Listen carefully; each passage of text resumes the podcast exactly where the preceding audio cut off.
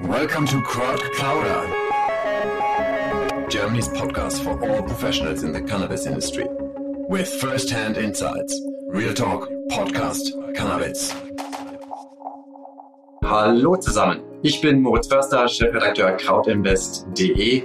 Heute zu Gast in unserem Podcast Krautplauder Erwin Rödel. Beziehungsweise muss ich mich etwas korrigieren. Ich bin ja eher zu Gast hier bei Erwin Rödel im Paul-Löbe-Haus. Der CDU-Politiker ist seit rund 14 Jahren im Deutschen Bundestag, stimmt auch? Ja. Und aktuell im Ausschuss für Gesundheit. Das Thema der heutigen Podcastaufnahme, der Blick der CDU und CSU auf die Cannabis-Legalisierung. Unser Timing könnte nicht besser sein. Soeben hat die CSU ein Gutachten veröffentlicht, in dem die geplante Legalisierung von Cannabis als Genussmittel scharf kritisiert wird. Danke für die Einladung, Herr Rödel.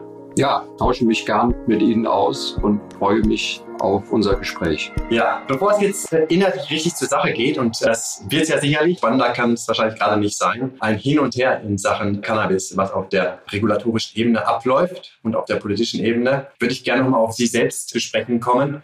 Sie waren auf der ICBC vor Ort in einem Panel, sind aber selbst in der CDU sicherlich eher konservativ eingestellt, was Cannabis betrifft. Mit wem diskutieren Sie eigentlich lieber? Mit den Cannabis-Pionieren auf den Cannabis-Fachmessen, die alle am liebsten heute denn morgen Cannabis legalisieren würden oder doch in dem wahrscheinlich eher etwas konservativerem, bedachterem CDU-Kreis? Also wichtig ist ja, dass man eine Position hat. Und die habe ich mir auch über die Zeit selber erarbeitet arbeiten müssen, weil in der letzten Wahlperiode war ich Vorsitzender des Gesundheitsausschusses und die erste Diskussion, öffentliche Diskussion, die ich in dieser Funktion geführt habe, ging um das Thema Legalisierung Cannabis. Und damals habe ich mich also entschieden zu der Position, wir müssen das mal in Modellprojekten ausprobieren. Das war auch damals für die CDU eine gewagte Positionierung, habe aber dann in den, wie gesagt, mich mit dem Thema dann intensiver auseinandersetzen müssen, weil ich so mehr oder weniger der erste CDU-Politiker war, der sich in dieser Richtung mal geäußert hat. Habe dann aber nachher festgestellt, dass zum Beispiel in der Jungen Union dieses Thema eigentlich sogar mehrheitsfähig ist. Und glaube, dass also es zwar ungewohnt ist, in der CDU über dieses Thema zu diskutieren, aber dieser harte Widerstand, den nehme ich nicht wahr.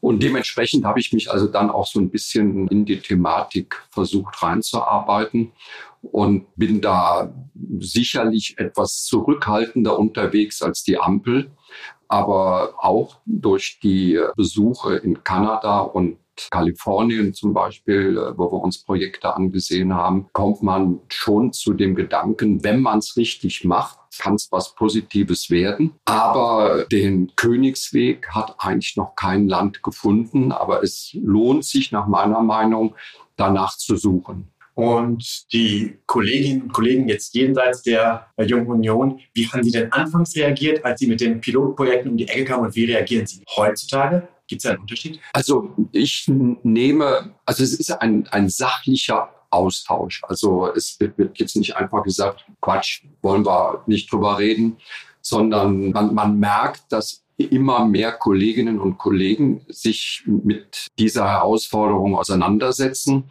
Es war zu einem mehrheitlich nach meiner Wahrnehmung zu einem anderen Ergebnis kommen, als zu dem ich gekommen bin.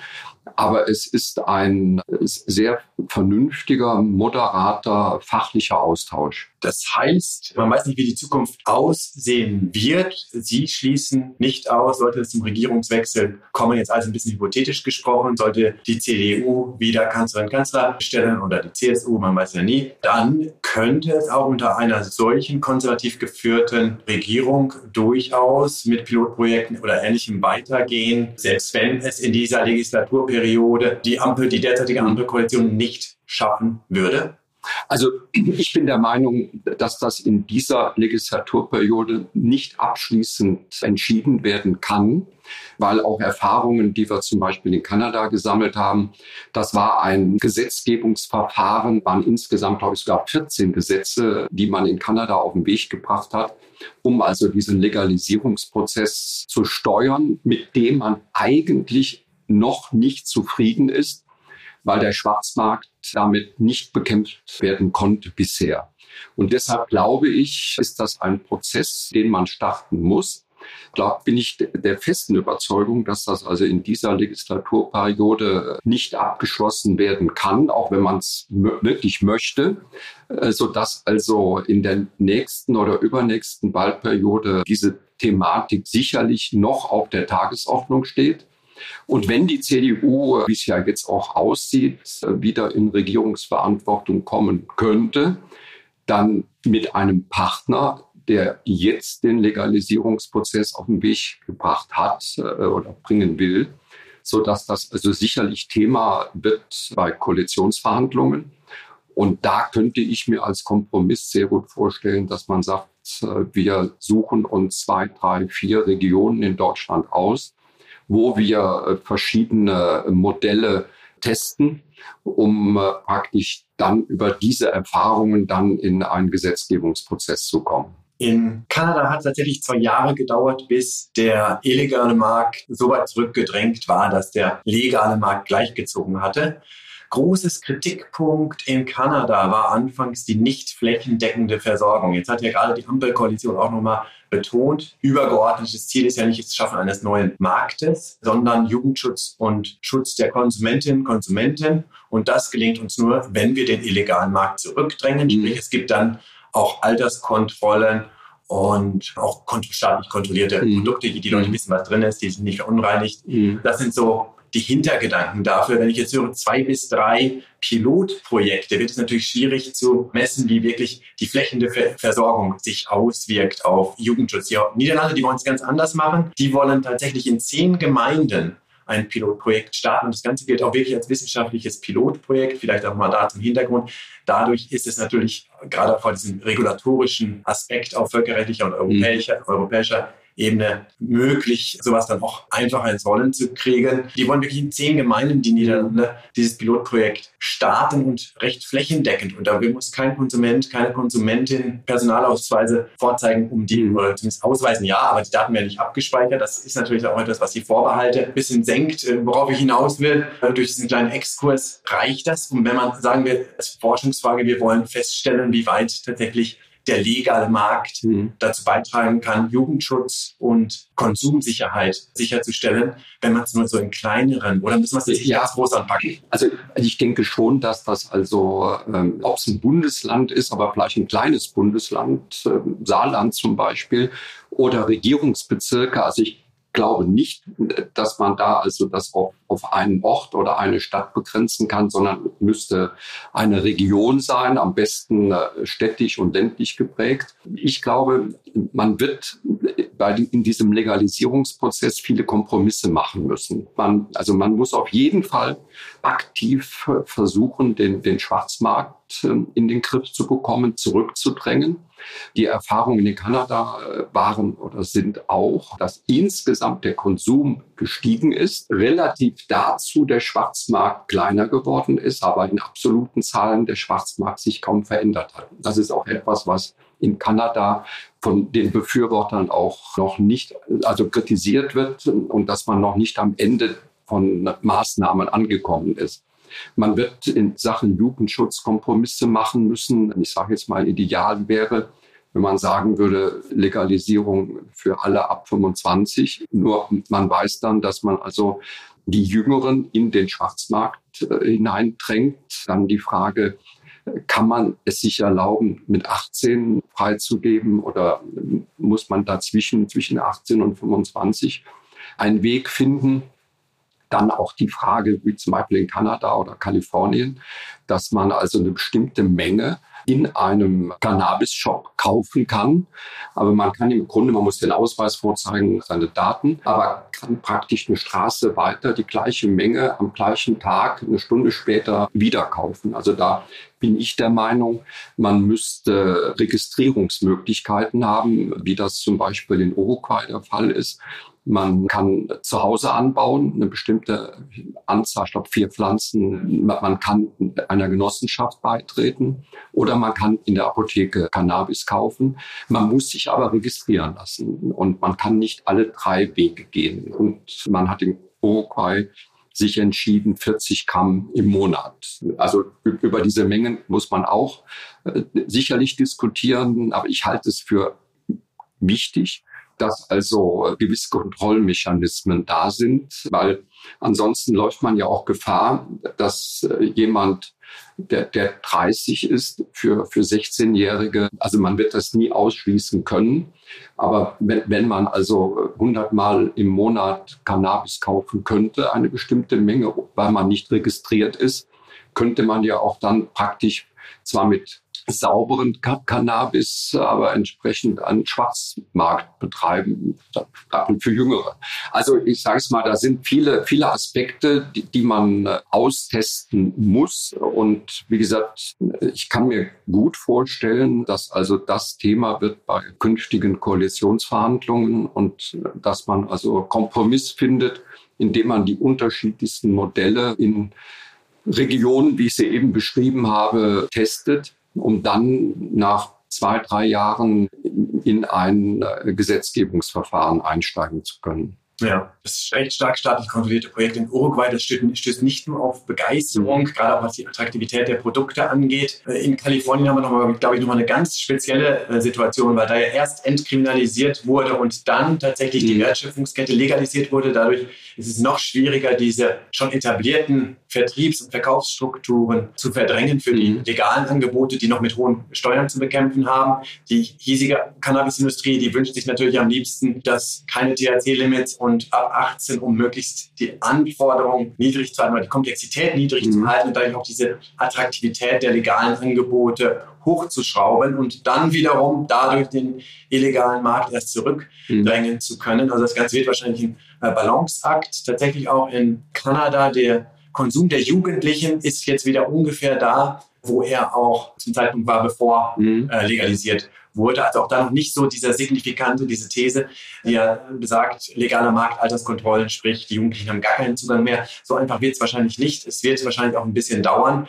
Aber spannende Aspekte, die Sie da ansprechen. Und ja, die Industrie wird sicherlich dafür kämpfen, dass es nicht zu viele Restriktionen gibt mit dem Verweis auf darauf, dass man einen attraktiven Markt braucht, um überhaupt eine Chance haben. Ja, also ich sage jetzt mal, den Schwarzmarkt kann man ja in dem Sinne auch über den Wettbewerb zurückdrängen. Dafür darf aber das legal erworbene Cannabis äh, nicht zu teuer sein. Eine positive Erfahrung in Kanada war oder ist, dass also zwar der Preis höher ist, weil die Produktionskosten höher sind, weil man auch eine entsprechende Steuer erhebt, aber im Wettbewerb ist das Produkt des Schwarzmarktes sauberer geworden, weil man halt eben einen Wettbewerb hat, dass man also legal, äh, sage ich mal in Anführungszeichen, sauberen Stoff äh, sich besorgen kann. Also gibt, also ich glaube, dieser ganze Komplex ist also kompromissbehaftet. Äh, man muss das Gute gegen das Schlechte abwägen und irgendwann eine Entscheidung treffen. Keine Entscheidung zu treffen heißt ja nicht, dass kein Cannabis konsumiert wird, sondern man überlässt sozusagen die, die es konsumieren wollen, dem Dealer ihres Vertrauens. Und da weiß man nicht, was eventuell äh, dem Stoff beigemischt ist. Einmal zum Strecken, aber auf der anderen Seite auch um Abhängigkeiten zu erzeugen. Und, und deshalb, das war für mich dann auch die Überlegung, wenn, wenn ich es nicht ausschließen kann, dass es konsumiert wird. Und, und so ist die Welt. Gleiche gilt auch fürs Glücksspiel. Also das Bedürfnis, an Spielautomaten zu spielen, hat der Mensch ab und zu. Und äh, so ist es auch, da hat man uns auch in, in äh, Kanada gesagt, es gibt Leute, die das nur einmal im Jahr konsumieren. Aber sie wollen das konsumieren im Urlaub zwischen Weihnachten und Neujahr in der ruhigen Zeit. Und deshalb äh, jetzt zu sagen, wir verbieten das, hat man letztendlich das Problem noch nicht gelöst, sondern man muss sehen, dass man Kompromisse findet.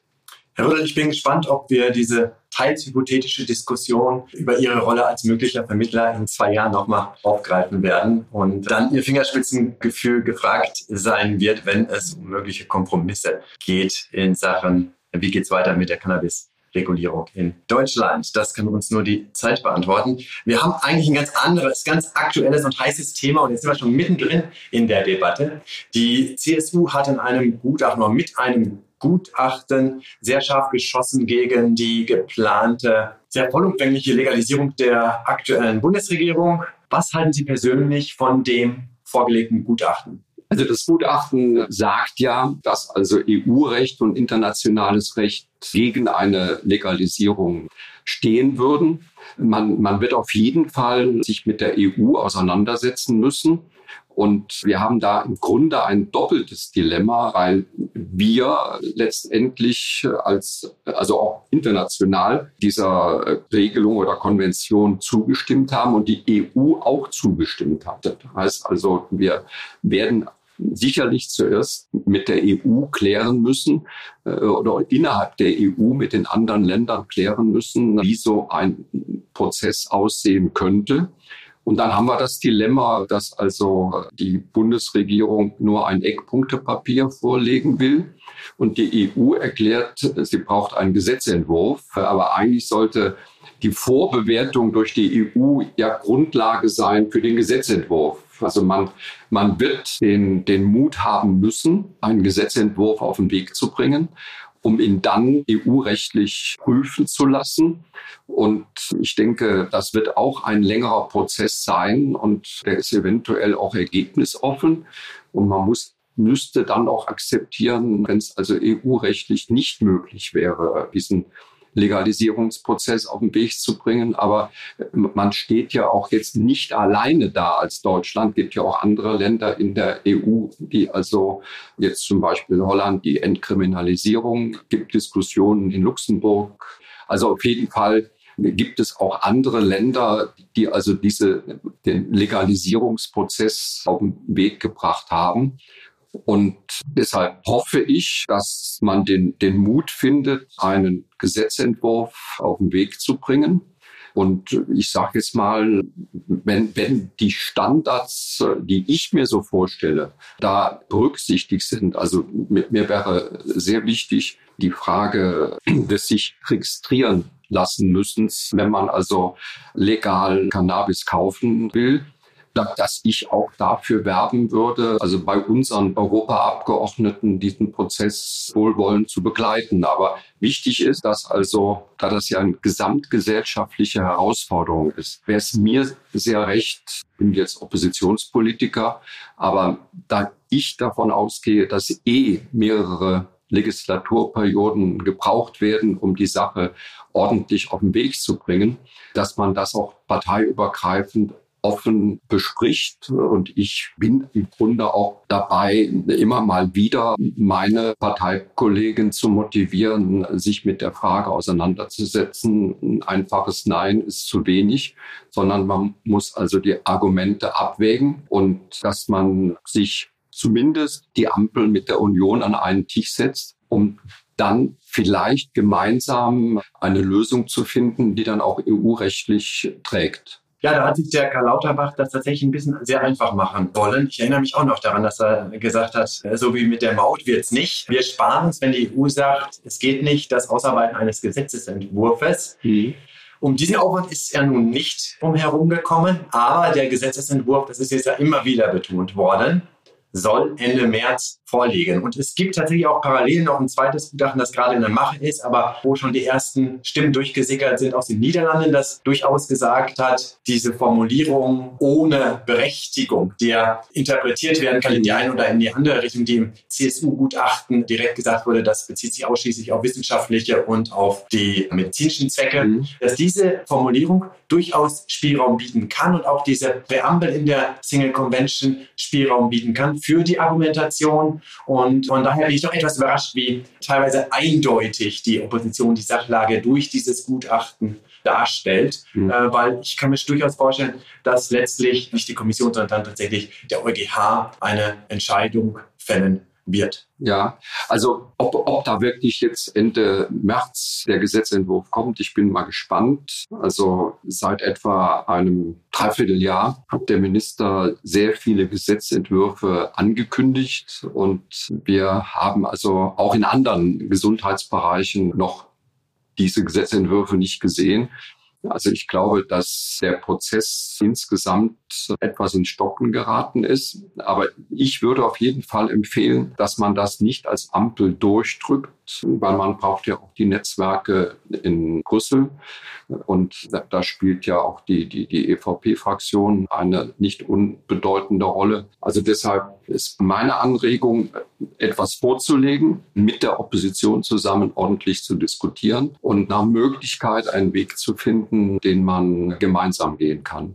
Wobei das also auch in meiner Partei kein leichter Prozess ist. Aber wie gesagt, ich stelle immer mehr fest, dass man sich auch, weil man jetzt im Koalitionsvertrag die Legalisierung auf den Weg bringen will, dass wir auch dadurch gezwungen sind, uns mit der Frage auseinanderzusetzen. Und das, da gibt es, wie gesagt, sehr unterschiedliche Haltungen, aber durchaus eine ernstzunehmende Anzahl von Abgeordneten, die dem Prozess positiver gegenüberstehen, wenn der Schwarzmarkt aktiv bekämpft wird. Und wie gesagt, Registrierung und die Frage, wo kann man es erwerben, also dass das also lizenzierte Stellen sind. Wobei ich glaube, dass da ist man sich einigermaßen darüber im Klaren. Man, man wird ja auch entscheiden müssen, in welcher Form akzeptiere ich Eigenanbau. Und auch mit einer Pflanze kann man schon eine ganze Menge THC produzieren. Also ich sage es mal, das ist insgesamt ein komplexes Thema und ich würde der Ampel raten, lieber mit Bedacht ranzugehen, lieber ein halbes Jahr ins Land gehen zu lassen und möglichst viele Leute mitzunehmen, als da jetzt einen Schnellschuss auf den Weg zu bringen. Nun muss der liebe Karl Lauterbach ja schon mit etlichen Ministerien aus unterschiedlichen Parteien zusammen an einem Strang ziehen. Und äh, ich meine, ich kenne ihn nicht persönlich, ich weiß nicht, wie kollaborativ er unterwegs ist und kann mir vorstellen, dass er tatsächlich noch mehr Diskussionen und noch mehr Akteure in diesem sowieso ohnehin schon sehr komplizierten Fall, vielleicht doch nicht so sehr, aber ich, äh, da sind Sie näher dran. Ja, aber, aber ich, ich, ich vergleiche das jetzt mit der Krankenhausreform. Er bringt ja jetzt im Moment oder will eine Krankenhausreform auf den Weg bringen. Wenn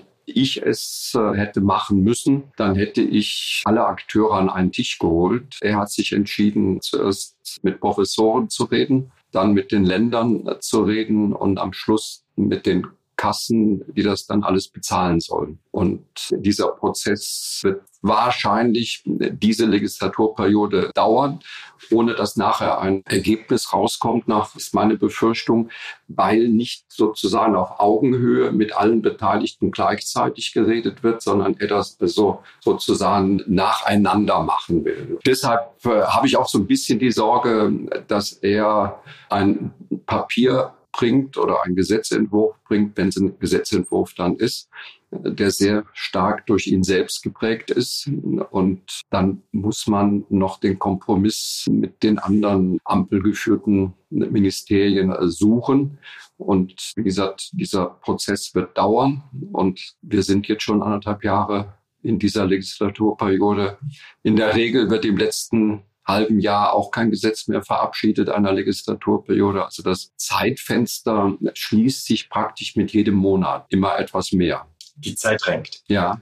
Ich muss hier ein bisschen in Schutz nehmen, zusammen mit Burkhard Blinert, dem Drogen Beauftragten der Bundesregierung, hat er ja zumindest die Hearings initiiert und wirklich mal für mhm. darum gesellschaftlichen Anstoß gesorgt. 250 Expertinnen, mhm. Experten waren es, mhm. glaube ich, am Ende, die dort Input geliefert haben und die auch beigetragen haben. Von daher gab es durchaus auch Bestrebungen, jetzt nicht mhm. vielleicht zwischen der Opposition ja. und Regierung, aber zumindest auf gesellschaftlicher Ebene tatsächlich auch Leute mit abzuholen. Wir hatten aber noch ein ganz anderes Thema angesprochen, nämlich, dass ja in diesem Gutachten vor allen Dingen kritisiert wird, dass die ganze Sache gar nicht durchzusetzen ist aufgrund von völkerrechtlichen und europarechtlichen mhm. Hindernissen. Mhm. Nicht aber die Sinnhaftigkeit der Angelegenheit. Es gibt ja auch noch neben dieser Lösung, dass man versucht, sich so ein bisschen durchzumogeln durch die Verträge. Ich hoffe, das ist jetzt mhm. nicht so mhm. diffamierlich, aber so, dass man versucht, ja. die Schlupflöcher zu finden, ja. Ja. wie man das Ganze doch anpacken kann, um Änderungen überhaupt mal anzustoßen. Gibt es ja auch die ganz ja, konforme Lösung, Verträge zu ändern. Mhm.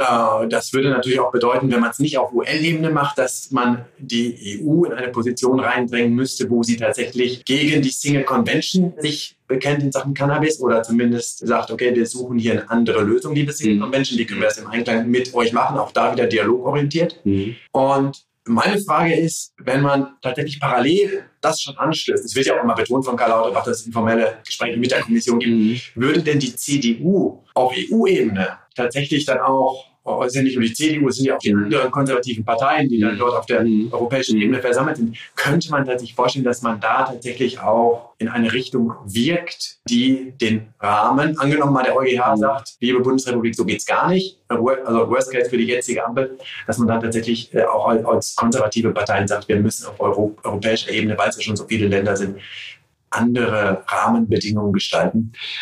Also ich denke, deshalb habe ich eben gesagt, wäre es sinnvoll, die Opposition in diesen Prozess mit einzubinden. Das ist auch eine Herausforderung für Opposition, also auch für die CDU, weil, weil die ja dann auch sich positionieren muss, wie weit gehe ich einen Weg mit und wo ist für mich sozusagen der Weg beendet. Aber auf diesem ganzen Prozess, dass man also sozusagen EU-Recht ändern muss oder die Positionierung ändern muss, um dann als EU äh, im Sinne Völkerrecht beeinflussen zu wollen. Das ist ja ein, ein langer Prozess und äh, dementsprechend äh, meine ich, sollte man das auf möglichst breite Füße stellen. Damit also nicht sozusagen im Klein-Klein nachher in Brüssel äh, dieser gemeinsame, eventuell gemeinsam mögliche Weg schon kaputt gemacht wird. Ja, ich meine, wenn die Bundesregierung es jetzt initiiert und dann, wenn abgestimmt wird, eine andere Bundesregierung an der Macht ja. ist, dann kann es ja sein, dass Deutschland das Ganze in die Wege geleitet hat, um Änderungen herbeizuführen, mhm. aber dann letztlich bei der Abstimmung sogar gegen die eigenen ja. ursprünglichen Intentionen stimmen. Also ich, also ich bin, bin der felsenfesten Überzeugung, dass man diesen Prozess, weil er, also der hat, wie gesagt, in Kanada schon sehr lange gedauert und die haben also keine Probleme mit der EU oder keine Herausforderungen mit der EU zu lösen. Und deshalb glaube ich, dass das in einer Legislaturperiode nicht zu bewältigen ist und dementsprechend braucht man eine breite Grundlage. Und das ist ja auch insgesamt ein gesellschaftlich breit diskutiertes Thema mit, mit sehr viel unterschiedlichen Haltungen. Und da denke ich, damit es auf der EU-Ebene auch nur den Hauch einer Chance hat, sollte man im eigenen Land sehen, dass man also über die Parteigrenzen einen tragenden Kompromiss hinbekommt. Ich will mal ganz kurz noch in eigener Sache eine Chance nutzen und zwar auf das Zusammenspiel von EU-Ebene und UN-Single Convention hinzuweisen, dass wir da auch einen richtig tollen Podcast aufgenommen haben mit Alfredo Pasqual und Robin Hofmann aus den Professor in den Niederlanden. Da lohnt es sich auf jeden Fall reinzuhorchen und auch dieses Thema Datenspeicherung beispielsweise und diese ganzen Gesetze, die dann noch auf, die Wege, auf den Weg gebracht werden müssen. Es muss irgendwie feststellen, was für eine Ausbildung brauchen die Fachverkäufer, nach welchen Kriterien werden die Blüten schlussendlich auch geprüft und überhaupt angebaut und produziert? Wo werden die angebaut? Was für Zäune? Wie hoch müssen die Zäune sein? Muss ja irgendwo alles niedergeschrieben werden. Auch da haben wir einen tollen Podcast aufgenommen mit Dirk Heidebrim und Lisa Haag, also über diese parallele Timeline zur regulatorischen Timeline, nämlich wirklich diese Praxis- und umsetzungsorientierte Timeline, die es auch irgendwie aufzubauen gilt. So viel nur nochmal zu, zu ein paar anderen Punkten, die wir gerade angeschnitten haben, äh, weil zum Beispiel Datenspeicherung noch gar nicht bei mir auf dem Schirm war. Aber wenn ich mir mhm. vorstelle, dass da Cannabis-Konsumdaten gespeichert werden, kann ich mir auch vorstellen, dass das ein riesiges regulatorisches Theater oder zumindest Aufwand ja. wird. Äh, wir kennen ja aus, Sie sind ja selbst im Gesundheitsbereich aktiv. Ja. Äh, bei Gesundheitsdaten ist ja nochmal ein ganz eigenes Ding. Ist ja Deutschland nicht gerade in einer Vorreiterrolle, mhm. aber ich kann mir vorstellen, dass es auch da einige Speicherungsbefindlichkeiten geben wird. Also mit Sicherheit äh, kann ich mir das also sehr gut vorstellen, aber ich kann mir jetzt auch nicht vorstellen, wie jetzt zum Beispiel in Kanada oder, oder in Kalifornien, dass man also den ganzen Tag irgendwo Cannabis legal kaufen kann, ohne dass es eine Obergrenze gibt. Die, also zumindest in den Ländern wird das nicht kontrolliert. In Uruguay haben wir gesehen, muss man sich registrieren lassen und anscheinend funktioniert das auch einigermaßen. Also ich sage jetzt mal, hundertprozentige Lösungen wird man nie hinbekommen. Aber ich denke, will mich da jetzt nicht wiederholen, man, man braucht einen gesellschaftlichen Konsens und den kann ich mir halt äh, am ehesten vorstellen, wenn man klare Strukturen hat. Und da zählt für mich an erster Stelle Schwarzmarkt aktiv bekämpfen und halt eben die Registrierung. Ja, das ist doch schön. Wer wirklich die Welt verbessern will, der muss den Mut haben, auch mal neue und innovative Dinge auszuprobieren, selbst wenn sie eventuell Nebenwirkungen hatten, von denen man am Anfang gar nichts, ja, von, von denen man am Anfang gar nicht ausgegangen ist. Man kann sie ja dann immer noch wieder korrigieren, solange es tatsächlich gut evaluiert und mhm. gründlich begleitet wird. Sicherlich will niemand, dass zu viele Jugendliche Zugang, die ja wirklich gefährdet sind, Zugang zu Cannabis erhalten. Dann ist es ja wirklich das Ziel, dass das Gegenteil eintritt, dass gerade diese gefährdete Gruppe möglichst keinen Zugang mehr hat. Jetzt habe ich noch eine andere Frage in Sachen äh, Gesetzesentwurf. Jetzt sind wir immer davon ausgegangen, dass der Entwurf, oder wir sind davon ausgegangen, wir haben ja ein mhm. bisschen hypothetisch gesprochen, was passiert, wenn. Wenn wir jetzt mal ein anderes Szenario betrachten, der Gesetzesentwurf erhält erstmal grünes Licht. Was ist denn im Bundesrat der Standpunkt der CDU, CSU? Wie wird sie sich verhalten, wenn das ganze Thema dort vorliegt? Das kann nochmal an Relevanz gewinnen, weil Berlin gegebenenfalls demnächst konservativ regiert, sprich dagegen sind vier Stimmen, glaube ich, richtig? Ja, also ich bin mir jetzt nicht ganz sicher, ja. aber auf jeden ja. Fall, die Regierungsbildung in Berlin hat maßgeblich Auswirkungen auf die Mehrheitsverhältnisse im Bundesrat. Äh, noch nicht ganz, ich habe es durchgezählt, ja. ich auch nur auf Ministerpräsidentinnen und Ministerpräsidenten eben mhm. geschaut. Dann gibt es noch, glaube ich, ein Plus, ein ganz leichtes Stimmplus ja. für die SPD, FDP und Grünen geführten Landesregierungen. Aber es steht, glaube ich, auch noch eine Landtagswahl Bremen, wenn ich mich nicht täusche, aus. Sprich, da könnte noch mal sogar Bewegung reinkommen und der Bundesrat könnte eine wichtige Rolle spielen. Oder dass, dass halt eben sich Länder enthalten müssen, weil sie keine einheitliche Meinung zu dem Thema haben. Was prognostizieren Sie? Wie schwierig wird es im Bundesrat? Also das wird äh, nicht einfach und deshalb hängt es also davon ab, auch wie gut ein Gesetzentwurf insgesamt mit den relevanten Parteien abgestimmt worden ist. Wenn man es so im Bundesrat bringen will, wird man an Gesprächen mit der Union nicht vorbeikommen. Und wenn man das weiß, wäre es eigentlich sinnvoll, die Union frühzeitig einzubinden und deren Meinung zu hören. Wobei ich mir auch sicher bin, dass das auch für die Union eine Herausforderung ist, weil wir die derzeitige Mehrheitshaltung, die in Papieren festgeschrieben ist, nicht die Legalisierung ist und man auch hier einen Prozess anstoßen muss, unter welchen Bedingungen könnte man sich eine Legalisierung vorstellen. Also das ist alles, äh, ich sage es mal, also deshalb heißt für mich wieder, dass das in einer Legislaturperiode alles nicht abzustimmen ist. Und ich sage jetzt mal, wenn ein Gesetzentwurf kommt, bis aus einem Gesetzentwurf ein Gesetz wird, da gehen ja mindestens Monate ins Land. Und diese Zeit könnte man nutzen, beiden Seiten, also einerseits von der Ampel mit der Union zu reden und die Union könnte die Zeit nutzen, um sich eine Haltung aufzubauen. Ja gut, wenn ich jetzt auf das CSU-Gutachten blicke, dann wirkt es zumindest für mich so, als ob die Fronten zurzeit etwas verhärtet sind. Ich weiß nicht, was ja. hinter den Kulissen, ob da viel Dialog und Austausch zu dem Thema stattfindet. Also äh, ich würde sagen, ist überschaubar, aber es, es finden dieses Jahr einige wichtige Wahlen statt. Und immer dann, wenn Parteien im Wahlkampf sind, dann werden die Positionierungen etwas pointierter, sodass das nicht immer der beste, die beste Zeit ist für Kompromisse. Vorwahlen. Nachwahlen findet man dann eher den Weg zum Kompromiss. Ich habe jetzt noch zwei, drei Fragen zu verschiedenen Modellen und wäre sehr gespannt, Ihre Einschätzung dazu mhm. zu hören. Die Bundesregierung könnte es sich auch vergleichsweise deutlich einfacher machen und sagen, wir entkriminalisieren, sprich der Konsum ist, wird toleriert, zumindest ja, legal, das mhm. ist gar nicht so problematisch in dem internationalen regulatorischen Setting. Aber wir haben auch das holländische Beispiel, wo wir einiges gesehen haben. Wäre wahrscheinlich umzusetzen auf einfachem Wege. Ein echter Markt würde nicht entstehen. Es wird wahrscheinlich auch schwierig zu sagen, dadurch generieren wir mehr Jugendschutz und mehr Sicherheit für die äh, also diese übergeordneten Ziele zu erreichen. Wie ist Ihr Standpunkt zur Entkriminalisierung, der durchaus möglich scheint? Also das ist nach meiner Meinung der Prozess auf dem halben Weg abgebrochen. Und ich denke, wenn, wenn man wirklich neue Wege gehen will, dann sollte man sozusagen die, die, die Dinge auch umfassender sehen und nach Lösungen suchen. Also wie gesagt, kein Land hat bis jetzt den Königsweg gefunden. Ich bin motiviert, meine es alle Anstrengungen wert, danach zu suchen.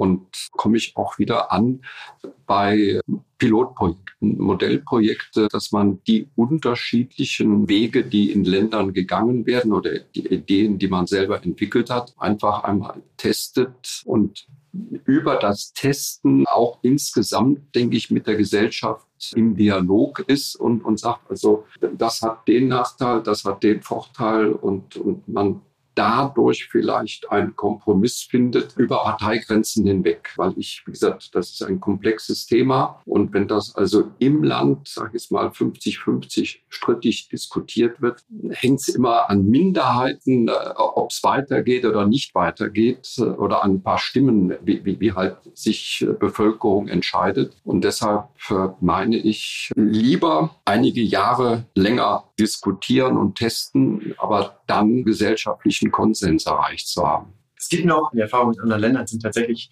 mal so, mal so. Mhm. Unheimlich äh, schwierig zu sagen aktuell, was wirklich der goldene Weg ist. Kanada übrigens, die tracken alle Daten. Mhm. Das ist ein tolles Portal, kann man sich die Entwicklung anschauen über die letzten, ich glaube, seit 2018, mhm. in den letzten fünf, vier, fünf Jahre. Da gibt es schon einige Erkenntnisse auch, die man dort dann, wenn man sich mal wirklich im Detail mit diesen mhm. Daten beschäftigt, rausziehen kann. Aber ansonsten gibt es ja auch irgendwie diese Cannabis Social Club Modelle.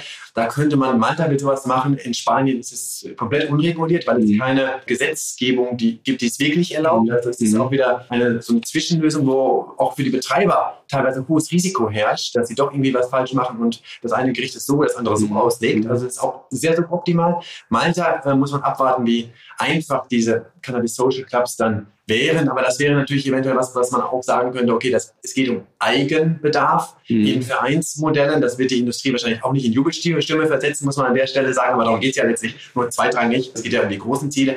Und in diesen Vereinsmodellen, wenn sie streng reguliert sind, könnte man ja gegebenenfalls auch strikte Alterskontrollen etc. aufbauen, um zumindest mal so ein bisschen vorwärts zu kommen, wenn das ganz Große nicht klappen sollte. Also das hat man ja in, in, in Uruguay die Möglichkeit, dass ich glaube 49 Personen über eine Genossenschaft sozusagen äh, den Anbau also durch, durch eine Genossenschaft durchführen lassen können. Also im Grunde ist es Eigenanbau, aber wird praktisch nicht privat zu Hause, sondern über eine Genossenschaft produziert. Also das sind, wie gesagt, Möglichkeiten. Aber wie gesagt, man braucht auch diese Kontrolle, wie viel Cannabis ich pro Woche oder, oder pro Monat äh, legal zur Verfügung habe. Die 40 Gramm in, in Uruguay sind, zumindest habe ich so äh, verstanden, wissenschaftlich belegt, dass das die Menge ist, wo also keine Abhängigkeit entsteht. Das wird wahrscheinlich auch durch Wissenschaft nochmal belegt werden müssen. Aber auf jeden Fall wird man sich auch über Anbaumethoden unterhalten müssen. Das wird in Deutschland nach den jetzigen Modellen wahrscheinlich schwieriger sein als in Kanada, wo das ganz normale Industriehallen sind, die gut abgesichert sind. Bei uns sind es ja eher Bunker. Oder in Kalifornien, wo es Gewächshäuser sind, wo man also natürliche Wärme und Licht mitnutzen kann. Dementsprechend ist es natürlich auch wirtschaftlicher in, in solchen Regionen derzeit Cannabis anzubauen. Also der Trend geht auch in dass man immer höhere THC-Gehalte aus der Pflanze sozusagen rausholt. Wobei auch eine Erfahrung war in, in Kanada, dass der Trend beim Konsum eigentlich eher auf gemäßigte THC-Gehalte geht. In den USA gibt es äh, wohl schon richtige Marken und Brands und Strains, die absolut durch die Decke gehen. Dass diese Qualitätsfrage spielt eine sehr, sehr große Rolle tatsächlich auf den marktwirtschaftlich orientierten, marktwirtschaftlich orientierten Ländern, die diesen Ansatz gefahren sind. Da geht es um Terpene, um Duft, um Geschmack und ähnliches. Also wir hatten ja gerade das große mhm. Thema Sommelier ging ja auch durch die Decke hatte ja die Bildzeitung sogar darüber berichtet. Das kann natürlich alles auch auf uns zukommen und tatsächlich auch am Ende sind es vielleicht solche Geschichten, die Qualität und der Geschmack und ähnliches, die darüber entscheiden, wie erfolgreich der illegale Markt zurückgedrängt mhm. wird. Ich habe noch eine abschließende Frage. Also erstmal war das ein sehr spannender, offener Austausch hier zu den verschiedenen Möglichkeiten und ich bin auch gespannt, wie die CDU, CSU sich dann doch zukünftig aufstellen wird.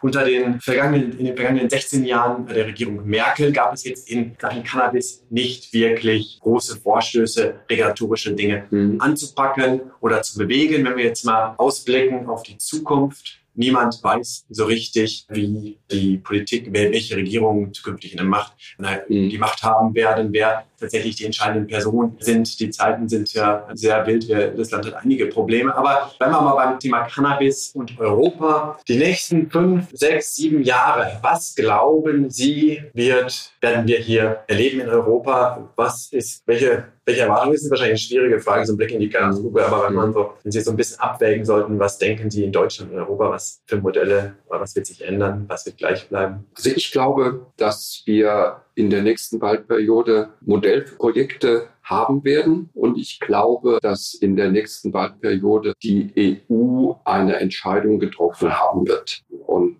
dass man dann vielleicht in der zweiten Hälfte der nächsten Wahlperiode wirklich in ein ernstzunehmendes Gesetzgebungsverfahren kommen wird. Also ich habe im Moment einfach durch die, die Prozesse, die auf EU-Ebene ablaufen, die derzeitige Situation innerhalb der Ampel, die nicht sonderlich dynamisch agiert im Moment und viele andere Probleme hat. Also ich sage jetzt mal, als der Koalitionsvertrag geschrieben worden ist, gab es noch keinen Überfall Russlands auf die Ukraine. Also auch äh, hier haben sich die Schwerpunkte einfach auch verlagert. Die Politik hat Riesenaufgaben im Moment zu lösen. Und ich habe so ein bisschen das Gefühl, dass auch dadurch der Legalisierungsprozess etwas ins Hintertreffen geraten ist. Und deshalb wird man diese Legislaturperiode wahrscheinlich nutzen können, um sich also eine Position zu erarbeiten ich glaube auch noch nicht, dass die Ampel fertig ist. So ein Gesetzentwurf, der, der wird ja manchmal durch 100, 140 Änderungsanträge auch immer wieder, sage ich mal, aktualisiert. Das ist ja nicht so, da kommt jetzt ein Gesetzentwurf und das ist dann sozusagen die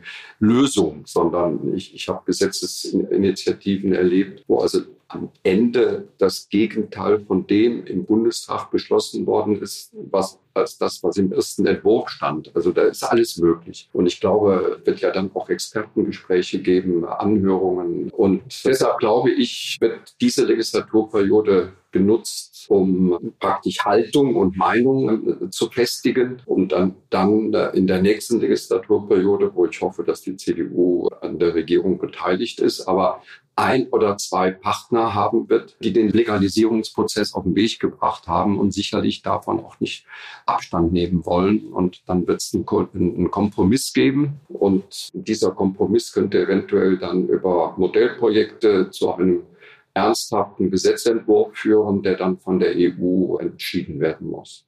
Herr Rüttel, ich interpretiere die Worte jetzt mal so, dass Sie Karl Lauterbach zu Dialog aufrufen, dass Sie aber auch dazu aufrufen, den Worten doch mal Taten folgen zu lassen, also ein bisschen aufs Tempo zu drücken und dass sie gespannt sind, wie die Zukunft in Sachen Cannabis in Deutschland und in Europa tatsächlich aussehen wird. Ich selbst bin gespannt, welche Rolle Sie dabei spielen werden und ich bin noch gespannter drauf, falls, ich hoffe es, wir uns in, wer weiß, zwei, drei Jahren, vielleicht schon in näherer Zukunft nochmal austauschen, wie wir dann auf dieses Gespräch zurückblicken werden. Vielen, vielen Dank. Das war doch mal ein informativer Austausch zum Thema Cannabisregulierung und was so alles mit dem CSU-Gutachten einhergeht, aber auch was alles möglich scheint, wenn man dialogorientiert vorgehen will.